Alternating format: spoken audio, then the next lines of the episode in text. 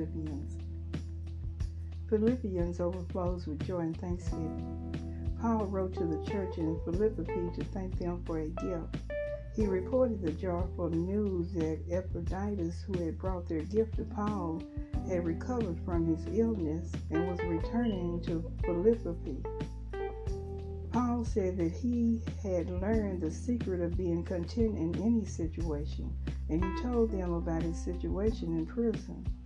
He expressed joy that more people were hearing about Christ, even if some were proclaiming the gospel with bad motives. Wanting the Christians in Philippi to be unified, he challenged them to be servants just as Jesus was when he made himself nothing and became a man rather than clinging to the rights of his divine nature. Paul wrote this letter while in prison, probably in Rome about AD 60. The letter to Paul to the Philippians. The book of Philippians, chapter 1. Paul and Timothy, servants of Christ Jesus. To all the saints in Christ Jesus who are at Philippi with the overseers and deacons, grace to you and peace from God our Father and the Lord Jesus Christ.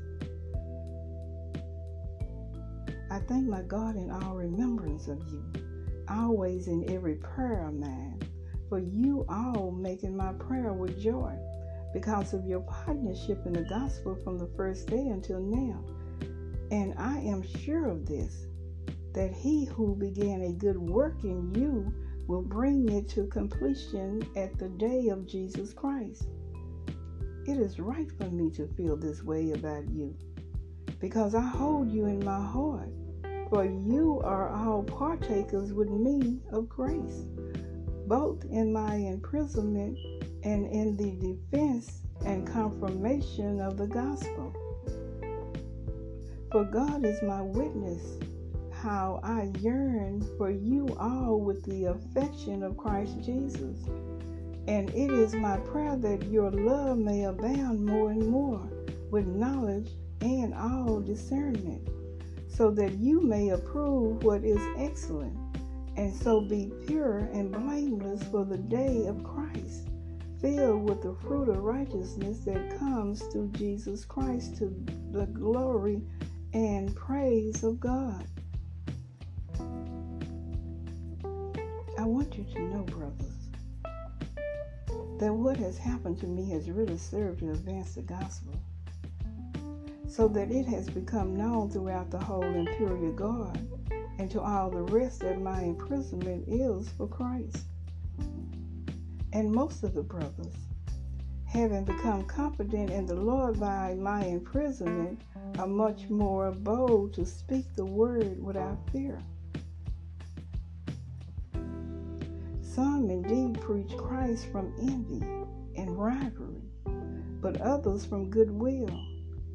The latter do it out of love, knowing that I am put here for the defense of the gospel. The former proclaim Christ out of rivalry, not sincerely, but thinking to afflict me in my imprisonment. What then? Only that in every way, whether in pretense or in truth, Christ is proclaimed, and in that I rejoice. Yes, and I will rejoice. For I know that through your prayers and the help of the Spirit of Jesus Christ, this will turn out for my deliverance, as it is my eager expectation and hope that I will not be at all ashamed, but that with full courage, now as always, Christ will be honored in my body, whether by life or by death. But to me, to live is Christ and to die is gain. If I am to live in the flesh, that means fruitful labor for me. Yet which I shall choose, I cannot tell. I am hard pressed between the two. My desire is to depart and be with Christ, for that is far better.